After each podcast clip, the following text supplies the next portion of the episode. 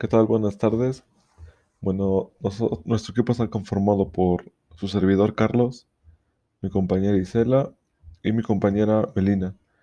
Bueno, el propósito de este podcast es hablar sobre el comportamiento del consumidor y las nuevas tendencias de consumo ante las TIC. Me gustaría dar una breve introducción eh, sobre este tema. Como bien sabemos, las tecnologías de la información y comunicación pues ya forman parte de la cultura tecnológica en la que hoy convivimos actualmente. Igualmente, pues es importante no olvidarse sobre los últimos 10 años que hay un incremento en el uso de dispositivos como smartphones, como el ordenador, como las tablets, sin dejar a un lado el comercio electrónico y el desarrollo de aplicaciones que ha provocado un cambio importantísimo en la sociedad, en su forma de trabajar, en su forma de comprar productos, en su, en su manera de informarse y pues ahora ya es una realidad también de relacionarse con muchas personas. Eh, Bueno, las TIC nos han facilitado demasiado los procesos de muchas, pero muchas actividades. Un ejemplo claro sería poder realizar la declaración de, no sé, tu casa. Eh, también podría ser lo que ahora vivimos actualmente, poder estudiar una carrera de forma online sin tener que ir a clases presenciales por el motivo que, que sea. O simplemente, pues, igual ya es una realidad el poder pagar a través de un móvil en muchos establecimientos, pues sin necesidad de llevar el dinero en efectivo. Bueno, después de analizar eso, nos lleva a una serie de categorías.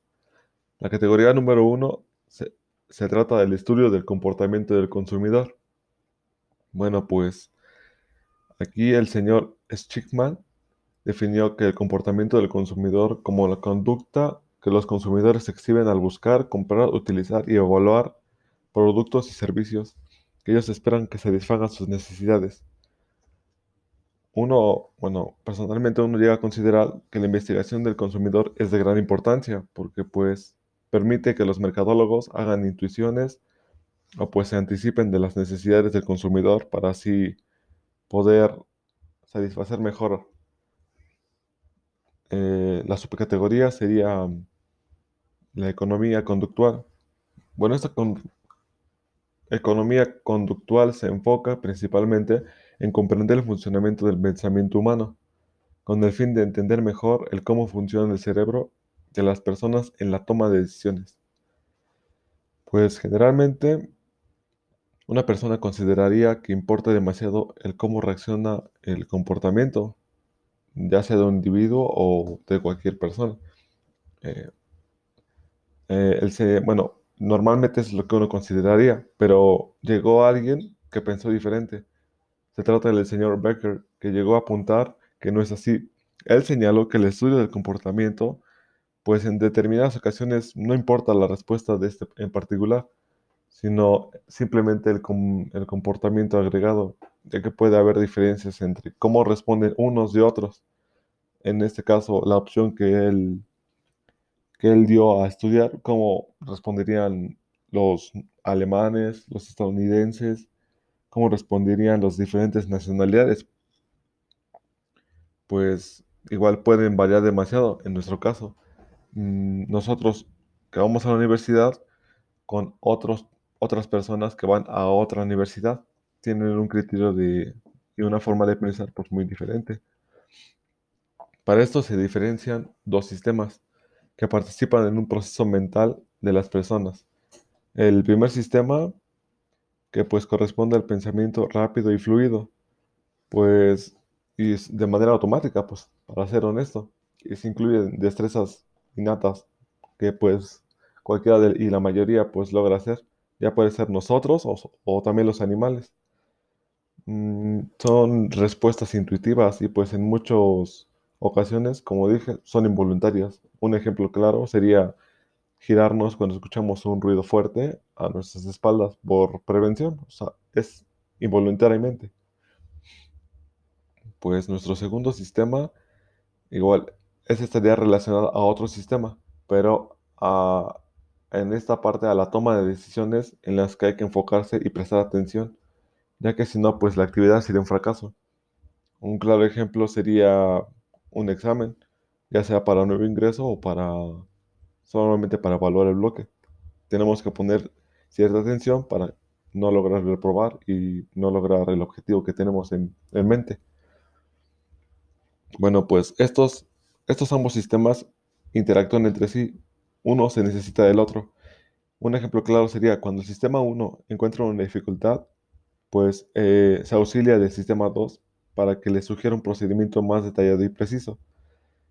Y lo mismo, cuando el sistema 2 es movilizado cuando hay un problema en él, pues el sistema 1 tiene una solución alguna. No tan, no tan clara como se debería, pero existe una solución. Bueno, la segunda subcategoría sería mm, la toma de decisiones en la teoría de las perspectivas.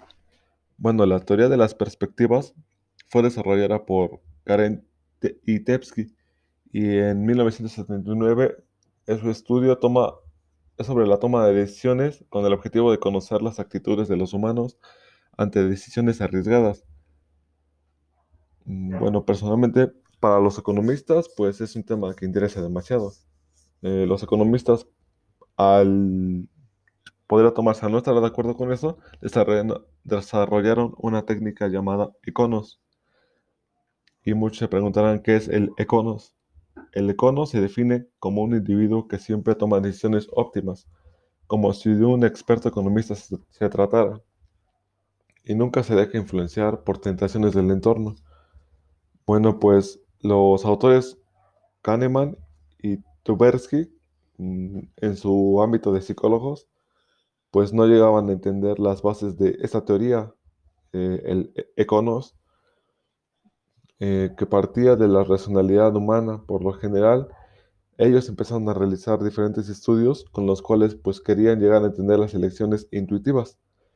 Lejos de intentar explicar las elecciones pues racionales o más correctas, se podría decir así, pues esto desembocó en el desarrollo de la teoría de las perspectivas. Lo según, bueno, la siguiente subcategoría que sería, sería la teoría Nudge. Bueno, el término Nudge fue definido por Thaler y Sunstein.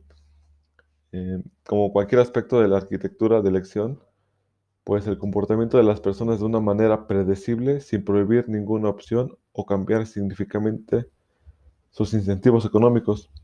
De eso habla la teoría. Bueno, normalmente, ah, bueno, uno de nosotros podría traducir que un nudge se traduce como un pequeño empujón, mm, haciendo referencia a los pequeños o grandes empujones que nos hacen decantarnos por una opción o por otra en nuestras elecciones del día a día. Las decisiones que toman las personas pues son provocadas muchas veces por inercia y pues sean buenas o malas, las tenemos que afrontar. Existen otras consecuencias y causas que provocan dicha inercia hacia unas elecciones u otras. Una de ellas, pues, es el, el sesgo del maestro status quo, que explica que las personas tendemos a aparecer en el estado actual y nos cuesta muchas ocasiones, pues, cambiar nuestra forma. Por ejemplo, un ejemplo claro podría ser si ves un programa de TV eh, ya sea a televisión abierta o en cable, eh, pues es muy probable que cuando termine ese gran programa y pues continúes viendo ese mismo canal, a pesar de que tengas que pulsar solamente un botón para cambiarlo, pero simplemente te quedas ahí porque sabes que en ese canal siempre pasan cosas buenas. Pues al parecer general, es difícil clasificar los nudge como manipuladores, ya que el concepto de manipulación pues es demasiado complejo y extenso y puede tomar diferentes formas o malinterpretarse. Mm, otro tema muy importante serían los arquitectos de decisiones. Ellos pueden intervenir en pequeños detalles a los que no, a los que no les damos mm, pues, la mayor de la importancia, pero pues tienen grandes, grandes impactos en el subconsciente de las personas. Esta es la idea del todo importa. Mm, con esta teoría se ha demostrado que las personas pueden ser engañadas según su enmarque. Una pregunta, y personas similares en diferentes contextos pueden comportarse de manera diferente. Bueno, pues en nuestro día a día encontramos muchos arquitectos de decisiones, desde la persona que elige un diseño para la carta de un restaurante pues podría ser en la forma en la que te las estás distribuyendo, pues son detalles que afectan el comportamiento propio y sin que te des cuenta, tu subconsciente mm, dice que ha sido alguna forma una buena elección, aunque tú sientas que haya sido manipulada. La tercera, la tercera sub, opción sería el paternalismo libertario. El movimiento del paternismo libertario defienden que las personas tienen que ser completamente libres en la toma de decisiones. Pero personalmente uno cree que pues se considera lícito que pues los arquitectos de decisiones influyan en las en el comportamiento de nuestras personas con la finalidad de pues en teoría se podría decir así lograr hacer sus vidas mejores. Pero pues muchas personas opinan que no hay que influir en las elecciones de los individuos a pesar de que sea para beneficio de ellos. Simplemente se trata de cuestión de ética y pues no se debería hacer eso. Mm, muchos también defienden que las personas deben de equivocarse y pues corregir de tus errores. Vayas como, como la mayoría de los dicen, debes de aprender de tus errores y pues si no aprendes de tus errores, ¿cómo vas a, a ser una mejor persona? Por mi parte sería todos los temas que nos pudimos abarcar. Mm, ahora siguen mis compañeras para explicar lo siguiente, las siguientes subcategorías. Espero lo disfruten. El consumo digital y nuevas tendencias de consumo. Las personas somos el foco de la evolución digital. Los hábitos de la vida digital van de la mano con el desarrollo tecnológico. Hay que conocer el estilo de vida de las personas y el uso que le dan. Se ha experimentado un proceso de adaptación gradual con el uso de Internet y el e-commerce. Se comenzó comprando a través del comercio electrónico, por ejemplo, billetes de avión o reservando estancias en hoteles. La llegada de las nuevas tecnologías de la información llamadas TIC ha provocado un cambio en el comportamiento del consumidor. Hay un nuevo consumidor que está más informado y que gracias al Internet y redes sociales puede conocer multitud de opiniones sobre los productos que quiere comprar y aportar su opinión. La economía conductual en el mundo digital.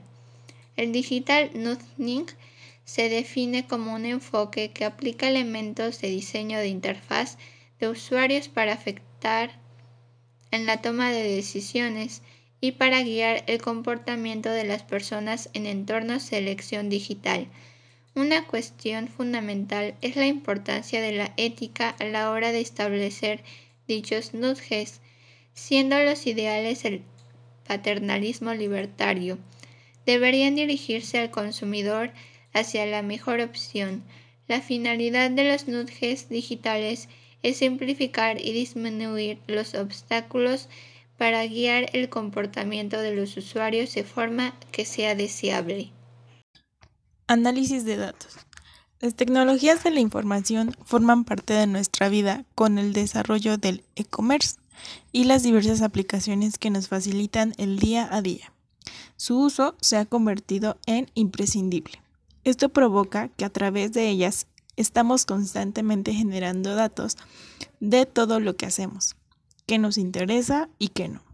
Por ejemplo, cuando en apps como en Instagram o Facebook le damos me gusta a una publicación queda registrado.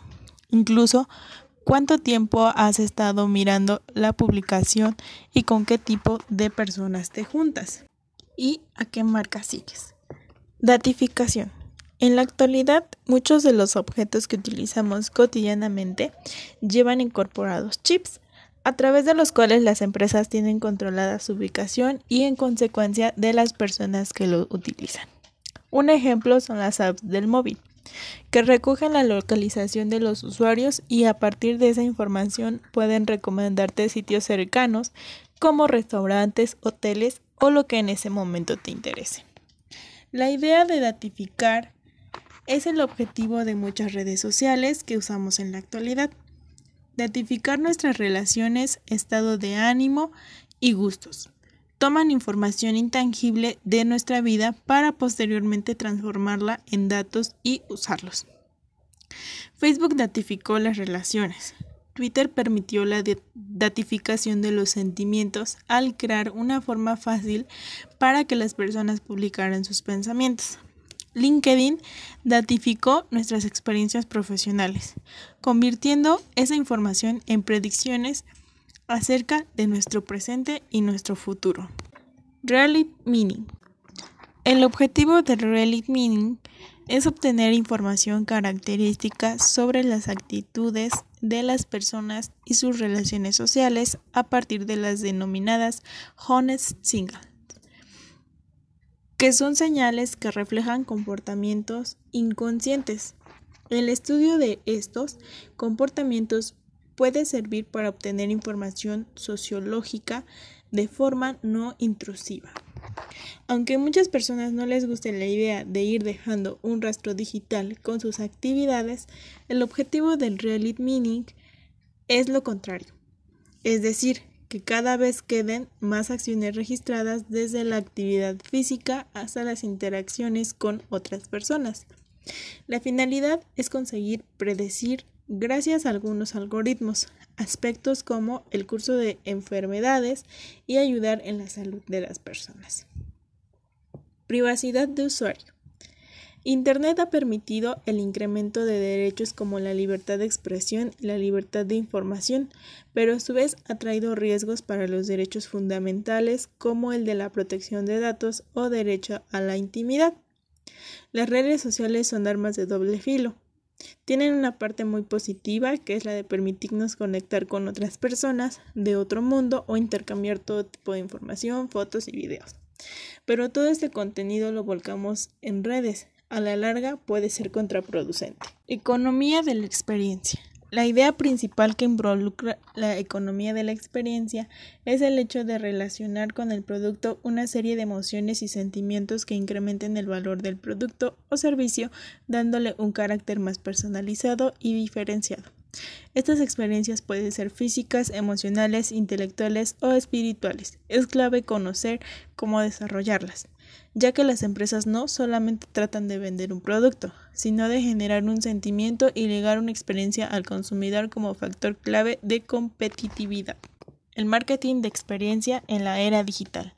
El marketing está sufriendo una transformación debido al nuevo entorno digital en el que se mueven los clientes. Estamos en una nueva era en la que las empresas deben adaptarse lo más rápidamente posible si quieren seguir siendo competitivas.